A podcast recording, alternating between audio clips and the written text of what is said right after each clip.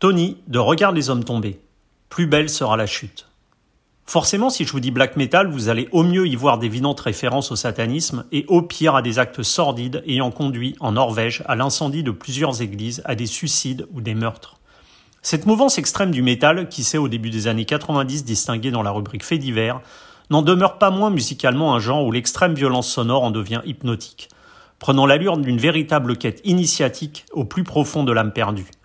Bien loin des clichés et du culte luciférien, Regarde les hommes tombés, quintette nantais, propose avec son troisième album, Ascension, un voyage sombrement jouissif, parfaite allégorie musicale d'un monde en proie au chaos. Tony, guitariste et compositeur du groupe, nous livre son œuvre noire. Une interview signée Agent d'entretien.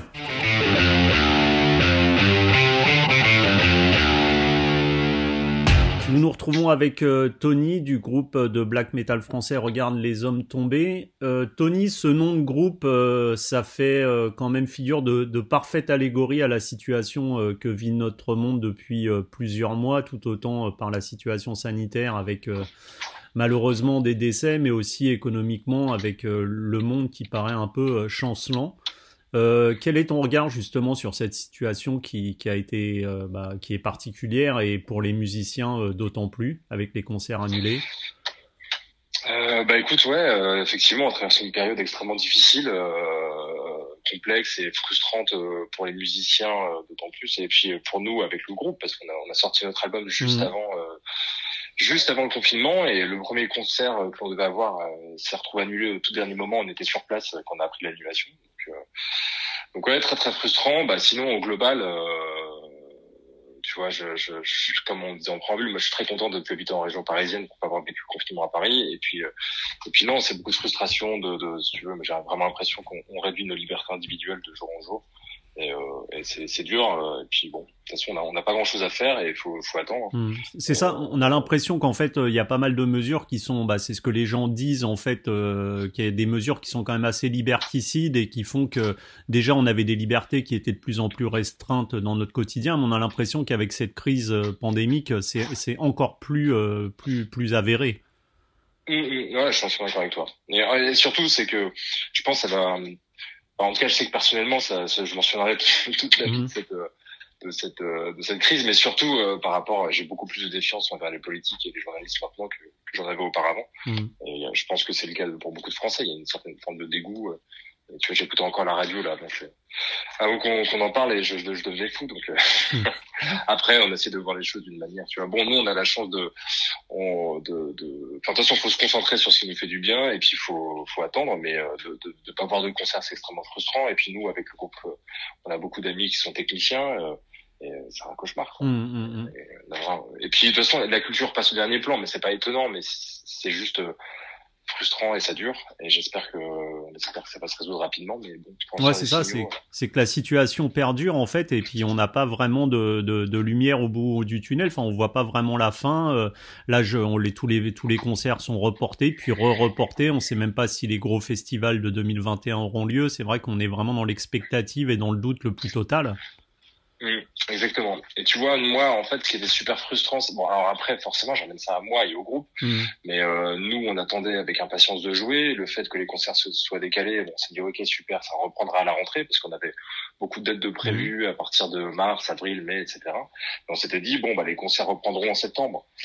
Et euh, les concerts de bouffe ne peuvent pas reprendre. Alors on a quand même nous euh, commencé à faire des concerts devant le public assis, euh, ce qui fait que on va dire 50% de la frustration est partie, mais euh, personnellement, je vis assez mal moi de jouer dans ces conditions. Ouais, c'est sûr. sûr et on, on, a encore, on avait encore un débat avec le groupe cet après-midi parce qu'on est partagé. Quoi. Hmm. C'est très compliqué. Est-ce qu'on on le fait parce qu'il y a de la demande, on le fait parce que c'est des concerts qui, a, qui ont été, qui étaient programmés, hein. reportés, et hmm. voilà, programmés et maintenus. Euh, ils sont complets. Euh, apparemment, le public a des très bons retours, mais après, euh, d'un point de vue perso sur scène de jouer dans ces conditions c'est c'est pourri quoi jouer dans, dans public assis c'est sûr. et, et tu, tu disais, tu disais, j'ai lu dans une interview, euh, tu, tu, disais, je vais toucher le fond pour revenir à quelque chose de beaucoup plus époustouflant. Penses-tu que ça puisse être euh, ce qui, ce qui arrivera à notre monde avec cette situation? Est-ce que tu penses qu'on peut se relever plus fort ou que malheureusement euh, c'est c'est un peu le début de la fin?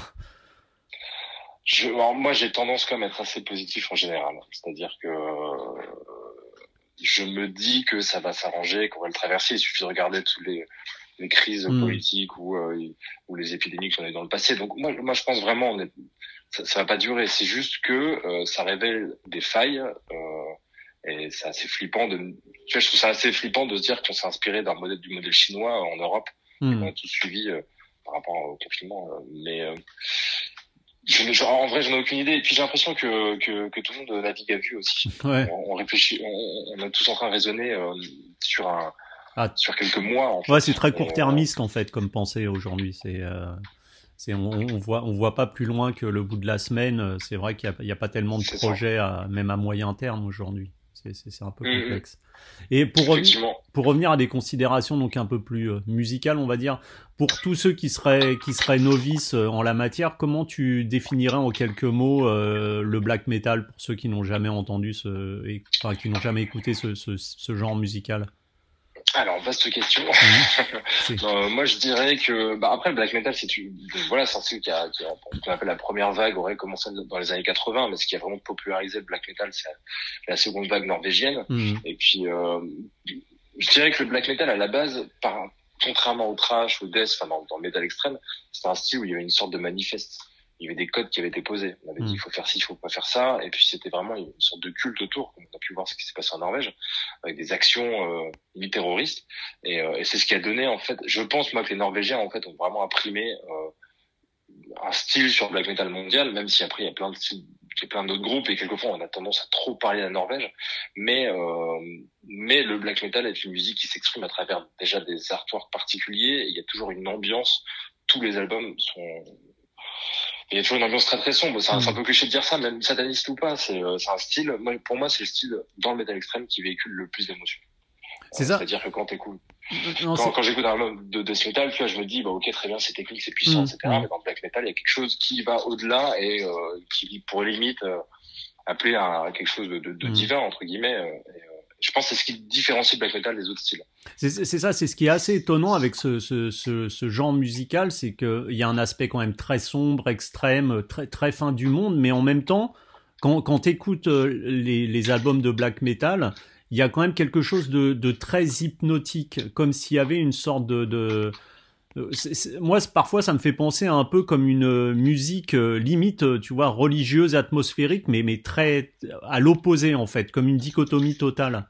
Il y a, il y a quand même ce côté, il y a quand même ce côté hypnotique euh, qui, qui y a pas, comme tu disais, dans le def ou dans le trash, par exemple.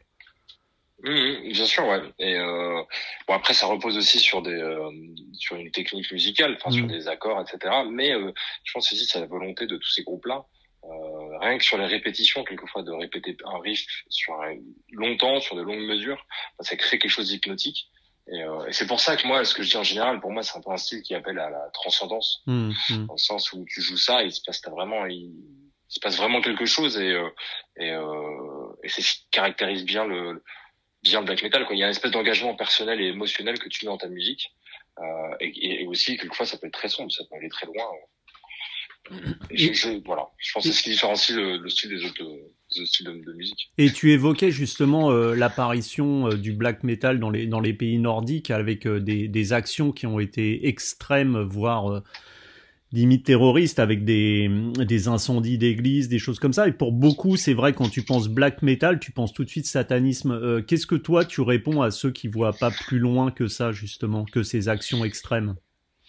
Euh, bah ça dépend. Il y a, si tu veux, je, je, d'un côté, j'ai envie de dire tant mieux, entre guillemets, dans le sens où euh, par nature, c'est un style qui est assez provocateur. Enfin, c'est un style qui était provocateur. Et je trouve ça bien. Euh, à une époque, on essaie de tout lisser, mm. que de se dire que, bah voilà, que le black metal garde ce côté euh, extrême. Alors, tu vois, pour raison tout le monde n'est pas tout là-dedans, mais quelque chose, il y a un petit peu une saveur de danger en fait avec ce style-là. Mm. donc, donc ça fait partie intégrée ça fait partie du style, mais c'est pas que ça. Effectivement, il y a beaucoup de groupes qui peuvent parler que de la nature et en fait qui peuvent exprimer des sentiments. Euh, hmm. euh, j'ai toujours vu dans le black metal un, pour moi, il y a un côté traditionnel. Alors, c'est bizarre parce que c'est une musique qui est née dans les années 80 et 90, hmm. mais lorsque tu écoutes ces albums-là, généralement, tu as l'impression de revenir dans un temps passé, alors qu'on n'a pas connu, mais qu'on a, on a les images en tête. Et puis moi, ça me rappelait mon adolescence, tu vois, où j'écoutais Emperor et j'avais l'impression d'aller balader la nuit au bord de fjord, dans la forêt. C'est ça qui t'a attiré, toi, au départ, vers ce, ce style musical? C'est justement ce côté hypnotique, ce côté racine, peut-être, le côté de, de, de, de, voyage, en fait, de périple musical quand à l'écoute Totalement, totalement. Totalement. Et je, je pense à ce qui, et je pense que je suis pas le seul. Euh, tu vois, moi j'ai 32 ans mmh. et euh, je suis pas. J'ai un frère qui a 30 ans. On a grandi ensemble. Lui, il est arrivé au black metal euh, comme moi et je pense que c'est ce qui a changé par rapport à d'autres générations. C'est-à-dire qu'avant, c'était le black metal était beaucoup basé sur la haine, un sentiment de revanche envers la société. T'étais vraiment, t'avais quelque chose dans toi très sombre que tu voulais exprimer. Et, et, moi, je suis arrivé plus par le côté justement. ça fait un peu hippie de dire ça, les voyages, un truc. Mmh atmosphérique, euh, une quête un peu initiatique vers euh, un au-delà différent. Euh, j'avais pas, si tu veux, moi, je sais, parce que à l'époque, quand j'étais ado, j'avais le, je me disais, j'ai le death metal j'ai, j'ai, voilà, j'ai le côté extrême après ce style de musique, pas besoin d'aller plus loin. En fait, le black metal, à travers des groupes de black metal atmosphérique comme les Ukrainiens de Drutk, mhm. bah, ils m'ont amené vers quelque chose de différent. Et en fait, après, bah, j'ai rejoint ça avec la violence. Et puis, je suis tombé à deux pieds, pieds joints dans ce style musical. Quoi. Et, et on, le black metal, c'est aussi euh, beaucoup au-delà de ce voyage un peu initiatique dont on parlait, c'est aussi euh, énormément euh, lié à quelque chose de très très visuel. Vous, pour le artwork de, la, de la pochette, enfin je parle du dernier album hein, d'Ascension, on, on, peut, on peut y voir le feu des enfers avec l'arrivée de Lucifer. Est-ce que c'est ce que vous avez voulu montrer dans cette pochette ou est-ce que chacun doit se faire sa propre interprétation justement?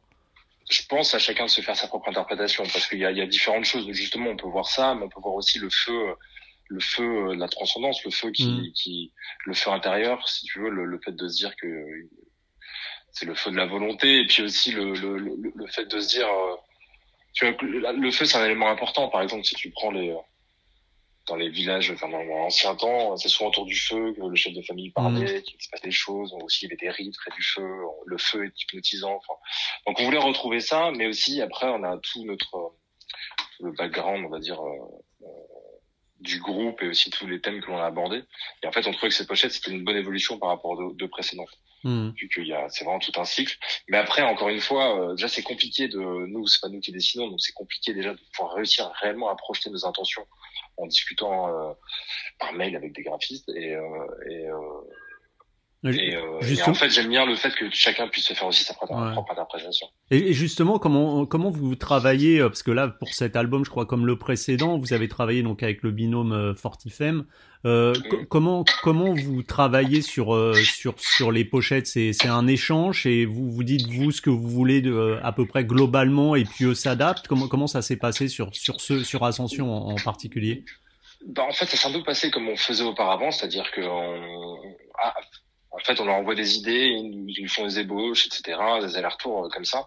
Pour Ascension, ils avaient déjà une idée euh, qu'ils nous ont envoyée, puis on a accroché, puis après on a on a on a pu euh, changer les trucs au fur et à mesure. Le, le, le problème, c'est que sur cette pochette, on regrette un peu de parce qu'en fait, on a dû la travailler hyper hyper hyper rapidement. Mmh. On, on, a eu un, on a eu un problème avec. Enfin bref, on avait un timing très court. Elle a été faite euh, en quelques jours. Et, euh, et maintenant, on regrette un peu parce qu'on se dit qu'on aurait pu faire euh, aller plus loin. Mais, euh, mais bon, c'est comme ça. Mhm. Mais sinon, après, c'est très, sinon, ouais, très simplement, on échange par mail. Puis maintenant, on les connaît bien, tu vois, ça fait depuis, euh, on a, on a, on a commencé à travailler avec eux. En tout cas, les premiers échanges datent de 2012. Du coup, mhm.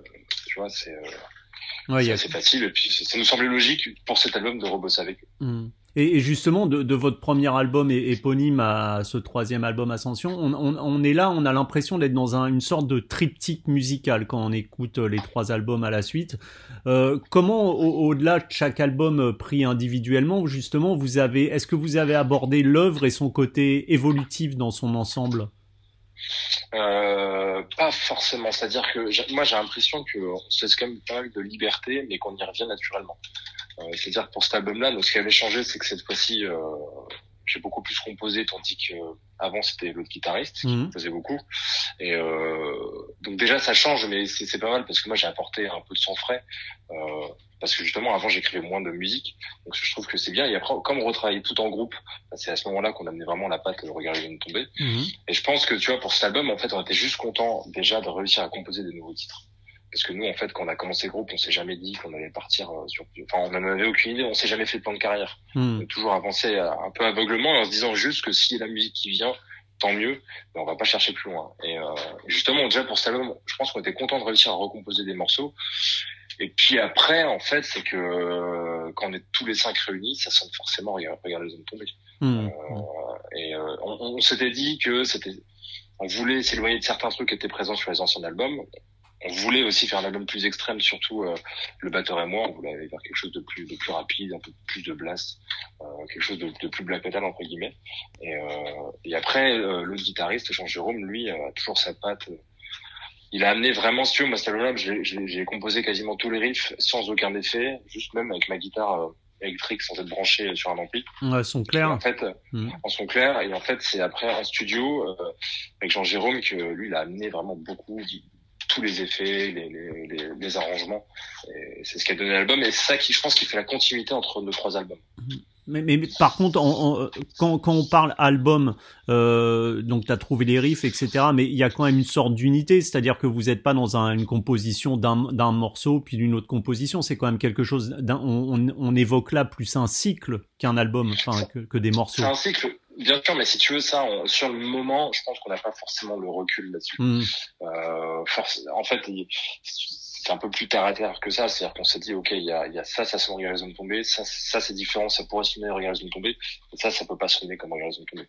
Hmm. Forcément, on s'est cherché, et puis après, euh, euh, il fallait que ça soit dans la continuité des deux précédents, mais je pense qu'on est, quand on a fait Exile, on avait un peu peur de se répéter. Et sur celui-ci, on voulait marquer la différence. Et même, je me disais, moi, et justement sur celui-ci, j'avais peur qu'il soit trop différent. Donc, et en fait, apparemment non. Et justement, ça fait plaisir que tu parles de cycle. Hmm. Ça veut dire que l'objectif a été accompli. Et, et, euh, mais non, vas-y, je t'en prie, Tony. Non, mais par contre, je suis en train de me dire que j'ai jamais écouté les trois albums d'affilée. euh, ah, tu devrais, parce que vraiment une, sorte de progression, une sorte d'évolution. Et là, pour le coup, il y a un vrai, euh, vrai voyage initiatique. Là, j'ai écouté les trois euh, ce week-end euh, d'affilée, et franchement, il y a une véritable évolution, euh, c'est assez intéressant. Et justement, euh, il y a cinq années ont été nécessaires, enfin, se sont passées entre la sortie d'Exile et, d'Ascension. Euh, comme il y a eu besoin d'une longue gestation, ou alors c'est des, des, choses personnelles qui ont fait que l'album n'est pas sorti plus tôt ou... Les deux. déjà entre temps, déjà on a fait beaucoup de concerts avec Exile, ce qui mhm. donc plus que pour le premier album. et puis actuellement, moi à ce moment-là j'habitais à Paris, les autres étaient à Nantes. Donc c'est compliqué de se voir pour répéter. Donc je pense que on était concentré sur les concerts, on répétait quasiment plus. Et mmh. euh, on a commencé à travailler des trucs à distance. Mais ce qui a vraiment changé en fait, c'est qu'on a pu se voir euh, toutes les semaines. Et puis euh, oui, donc c'est quand même pas mal nos vies. Je pense que c'est nos vies perso qui ont un peu influencé dessus. Et c'est même moi qui ai un petit peu ralenti le truc parce que les autres voulaient sortir quelque chose plus tôt. Mais euh, moi personnellement, j'étais en plein de changement de vie et je préférais qu'on attende un peu Mm. que, que, que, en fait, ce que je voulais, moi, c'était retrouver un peu les trucs du début, c'est-à-dire composer tous ensemble mm. dans, dans, dans, dans, le local. Et, euh, vraiment qu'on travaille longtemps. Et d'ailleurs, ça fait bien, c'est marrant parce qu'il y, y, a certains titres sur le morceau qui ont été très très durs à écrire, euh, dont le titre au bord du gouffre qui finit l'album. Mm. Et, euh, et, apparemment, c'est le morceau, en tout cas depuis la sortie, euh, c'est le morceau dont on nous parle le plus. Alors que c'était le morceau, c'était un enfer total. C'était un cauchemar à composer ce titre. Ouais, c'est marrant, c'est comme si le morceau euh, qui naît au forceps est le, est le, est le plus abouti. Euh, c'est assez, euh, c'est assez antinomique, mais c'est marrant qu'on vous dise ça. Ah ouais, ouais, c'est clair.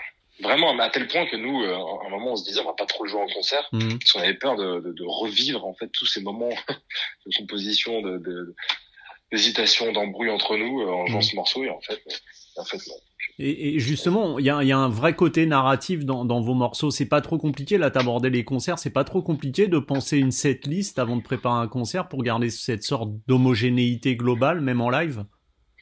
Ça l'a été. On, a, on teste quelque chose là. Euh, en fait, ce qui a un peu défini le truc, c'est qu'on a dû faire le donc le live streaming pour le Hellfest cet été, mhm. et on avait 40 minutes. Et on s'est dit, ok, 40 minutes, faut qu'on cale euh, un enchaînement de titres. Et, euh, et l'enchaînement qu'on avait fait avait très bien marché. Donc pour construire cette liste de notre concert, on a juste rajouté quelques titres, mais on est encore dans les balbutiements. Et, euh, et je pense que ça va, ça, ça marche bien, mais euh, tu vois là, on va, on va vu qu'on risque de faire encore des concerts assis pendant quelques mois.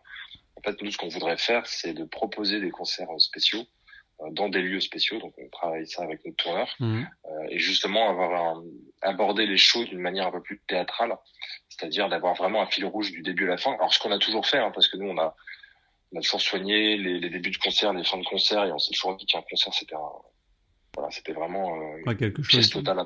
Une unité. Mm. Oui, une unité, voilà, exactement. Et là, on va essayer de renforcer, euh, renforcer ça en fait. En... Et, et, là, je, avec des morceaux peut-être un peu différents, parce qu'on a, là, on a, quand tu construis une setlist, tu cherches une certaine homogénéité. Mm. Et euh, effectivement, comme tu disais, mais peut-être que là, on pourrait s'autoriser des pas de côté. Donc, on va, voir. Et et toutes vos paroles sont écrites euh, par Enoch. Donc, on a mythologie biblique, création du monde. comment sont choisis justement les, thèmes abordés et comment ça se passe le processus d'écriture? Alors, euh, allez, sur le premier album, en fait, euh, on était parti sur une, réinterprétation des textes, justement, textes bibliques, mmh. avec Enoch, qui nous a fait des propositions. Euh, et en fait, à la base, ça s'est fait très simplement. C'est juste qu'il a écrit un texte pour le groupe. Euh, on cherchait quelqu'un pour écrire. Enfin, en fait, on, moi, c'est un ami. Je savais qu'il écrivait des paroles en anglais. Je lui ai proposé, puis il nous a envoyé un texte qui était super. Donc, euh, on a continué à travailler avec lui. Et en fait, après, c'est vraiment lui qui, qui, qui est le maître de tout ça. C'est-à-dire que pour le dernier album, on lui a dit voilà, voici les morceaux. Qu'est-ce que tu veux faire avec? Et cette fois-ci, il a voulu aller plus loin, c'est-à-dire qu'avant, il s'inspirait des thèmes bibliques qui ont créé une mythologie autour, et là, il a voulu vraiment écrire des paroles spécifiques pour cet album-là, en se basant sur les histoires entre guillemets des, albums précédents. Mhm. Et, euh, et, sinon, je sais que donc du coup, bah, je pourrais pas t'en dire plus sur la manière dont il écrit, mais euh, mais je sais que c'est c'est quelqu'un qui qui écrit beaucoup et justement, il s'est basé, enfin, il, est capable de, de très rapidement de d'écrire tout un art. il a vraiment, il s'est fait une espèce de projection même sur plusieurs albums. Donc je sais pas si on, continuera mhm. par la suite cette histoire-là, mais euh, mais euh... et en fait il s'appuie sur vos musiques c'est-à-dire vous lui envoyez la musique euh, une fois composée donc vous vous avez que la musique que vous apportez avec cette espèce euh, quand même d'imagerie autour de d'ambiance que vous créez et ensuite lui calque ses, ses, euh, ses, textes directement dessus en se laissant inspirer par la musique ou en ayant déjà des traits des thèmes prédéfinis? Je, je, bah, je sais même pas, tu vois. je pense que ce qu'il fait, c'est que, en gros, il nous a exposé, nous, il nous avait exposé un thème global. Mmh. Et si vous validez, j'écris sur tout ça. Et en fait, le truc, c'est que il voulait absolument avoir l'ordre de l'album. Cette fois, on a vraiment fait attention à ça. Il voulait vraiment avoir la tracklist, tous les morceaux pour écrire les textes parce que le risque c'était d'écrire euh, dès qu'un morceau était fini qu'il écrive le texte. Bah, c'était compliqué parce qu'après euh, nous on a fait un peu la, la setlist euh, l'ordre des morceaux au dernier moment. Et du coup on, se serait retrouvé avec des textes qui se suivaient pas. Mmh. donc euh, ce qu'il a vraiment fait ce qui était un peu dur pour Thomas notre chanteur mais euh, il a vraiment fini les textes un mois avant l'enregistrement. Et parce qu'on avait calé tous les morceaux on avait les versions définitives. Mmh. et puis après Thomas entre temps avec avec Thomas moi j'ai travaillé sur le placement des, de la, du texte. Et sinon, euh, c'est lui ouais, qui bosse tout seul, c'est euh, Enoch qui bosse tout seul. Et, en fait, on trouve ça intéressant de lui laisser vraiment la... En fait, ce que je pense que ce qu'on a toujours aimé avec Regarde les hommes tombés, c'est que les gens se projettent dans notre musique. Et mmh. c'est super de se dire que au sein même du processus créatif, on est quelqu'un qui ne soit pas en fait dans la musique, mmh. qui soit pas avec nous en répétition, mais qui s'approprie tout ça et qui le, qui le traite à sa sauce. Et, en fait, c'est le sixième membre caché du groupe. Ouais, ouais c'est ça. Il, est dans le groupe sans, sans, sans, sans l'être. Ouais, et, et, pour Thomas, c'est pas trop compliqué justement parce que entre la partie euh, purement écrite, alors avec euh, une ambiance, avec des mots que tu veux utiliser, et parfois pour que ça tombe euh, bien sur la musique, c'est il y a parfois une petite une petite complexité supplémentaire. Il y a il y a il y a pas trop besoin de remanier justement les textes pour que ça colle justement avec la voix? Un peu. Alors, il faut savoir que Enoch, lui, déjà quand il écrit les textes, il, il, il pose déjà euh, une, mélodie vocale. une mélodie, mmh. Voilà, il a déjà une sorte de yaourt en fait sur l'ensemble. Donc lui il nous dit voilà, je, ce paragraphe-là, ça correspond à tant de minutes. Et après Thomas, il en fait un peu ce qu'il en veut, c'est-à-dire que c'est lui qui va retravailler. Et sur Exile, euh, il, il, avait eu beaucoup moins de temps, puis ça faisait quelques mois qu'il était dans le groupe. Euh, donc c'était compliqué. Sur cet album-là, il s'est vraiment beaucoup plus investi mmh. et il a travaillé comme un comme un dingue. Et puis moi, j'ai un peu bossé avec lui aussi sur le placement parce que j'avais des idées aussi au niveau de la voix. Et euh, et après, ça s'est fait naturellement. Et mmh. justement, en fait, on s'est rendu compte d'ailleurs en studio, euh, parce qu'il y a un texte qui est écrit, en français, le morceau mmh. du gouffre cloué sur l'album. En fait, on s'est rendu compte en studio que c'était, euh, pour Thomas, il nous a dit qu'il préférait largement chanter en français. Et c'est pour ça, je pense que la suite euh, se tournera plus vers du français. Mmh. Ouais, vers du français. Et euh, pour, revenir à la partie live, euh, ce qui, ce qui est étonnant, donc pour ceux qui, qui vous ont jamais vu en concert ou qui vous ont, qui, qui vous ont même pas vu sur YouTube et que j'invite à, regarder, le, le, groupe au départ répétait dans des lieux quand même assez sombres, mais il se trouve que vous avez gardé cet aspect dans vos lives qui sont principalement éclairés à la bougie. C'est aussi là un moyen de, de mettre le public dans l'atmosphère le plus, le plus en phase avec ce que dégagent vos morceaux? Totalement, c'est exactement ça. C'est exactement ça. Euh, et puis même, tu, même, là, on va encore retravailler, on essaie d'affiner au fur et à mesure hein, la, la, la, la, mise en scène. Mmh. Mais on, on, je pense qu'on restera toujours sur quelque chose d'assez assez brut, euh, parce qu'on veut que ça, ça corresponde bien à ce que nous on a pu ressentir au début du groupe quand on répétait avec, euh, avec quelques bougies. Et, euh, et je pense que c'est vraiment c'est nécessaire. Enfin, c'est quelque chose, euh, c'est quasi obligatoire pour nous maintenant jouer dans ces conditions. Mmh. Parce que euh, je pense que c'est ce que c'est c'est c'est une porte d'entrée vers notre musique en fait. Mais c'est vrai que c'est très en phase avec votre musique. Hein. C'est totalement en phase avec euh, avec euh, ce que ça dégage musicalement. Hein. Je j'imagine pas un autre éclairage que ça en fait en voyant en voyant en vous voyant. C'est c'est c'est c'est mm. ouais non c'est c'est assez assez c'est vraiment intéressant et c'est quelque chose que que vous allez garder ou vous allez ajouter peut-être que quelque chose supplémentaire comme tu me disais que peut-être vous allez aller vous tourner quelque chose d'un peu plus théâtral? Mmh, ouais, on va travailler ça. Mais euh, en fait, déjà, il y a deux choses qui sont un peu compliquées. C'est que il y a, il y a beaucoup de salles qui n'acceptent pas que tu joues avec du feu mmh, sur scène. Bien sûr. Mais pour l'instant, depuis qu'on a pris là, on a fait les quatre concerts, on a pu négocier à chaque fois. Ça s'est bien passé à chaque fois. Mmh. Euh, mais euh, on va travailler sur d'autres trucs. En fait, ce qu'on voudrait, c'est un peu sublimer la mise en scène qu'on a actuellement, qui est, qui est, un, qui est un peu simple et à parvenir vraiment à quelque chose parce qu'il y a d'autres groupes qui jouent avec des bougies donc on voudrait vraiment avoir notre, notre système regarde se tomber un truc à nous et là on a quelques pistes sur lesquelles on va bosser euh, dans les prochains mois ouais. Et, et, là, on peut espérer vous voir live euh, prochainement, même si euh, j'imagine mal euh, vous voir en concert assis, mais bon. Il y a, ouais, on a, on a, on a, on a pas mal de concerts. Hein. je crois qu'on a une dizaine de dates, même plus, hein, jusqu'à jusqu'à la fin de l'année. Euh, là, on a déjà joué à Strasbourg, Metz, Montbéliard. On a joué à Ivry vendredi dernier. Mmh. mais ça, c'est seulement pour les concerts qui peuvent proposer cette le fait d'avoir des chaises assises, enfin d'avoir des chaises, etc. Mm. Euh, tu sais que la date à Paris au Petit Bain est reportée, euh, est reportée en février, mais elle risque d'être reportée, on verra en fonction de la situation sanitaire. Mm, mm. Euh, et puis comme je te disais, nous on va essayer de, de, de on est partagé dans le groupe euh, par rapport à ça, s'il faut jouer ou pas, mais on, je crois qu'on a trouvé un terrain d'entente sur le fait de se dire, ok, pourquoi pas proposer des concerts assis, mais dans des lieux Ouais, des lieux qui s'y prêtent, voilà, effectivement. Ouais.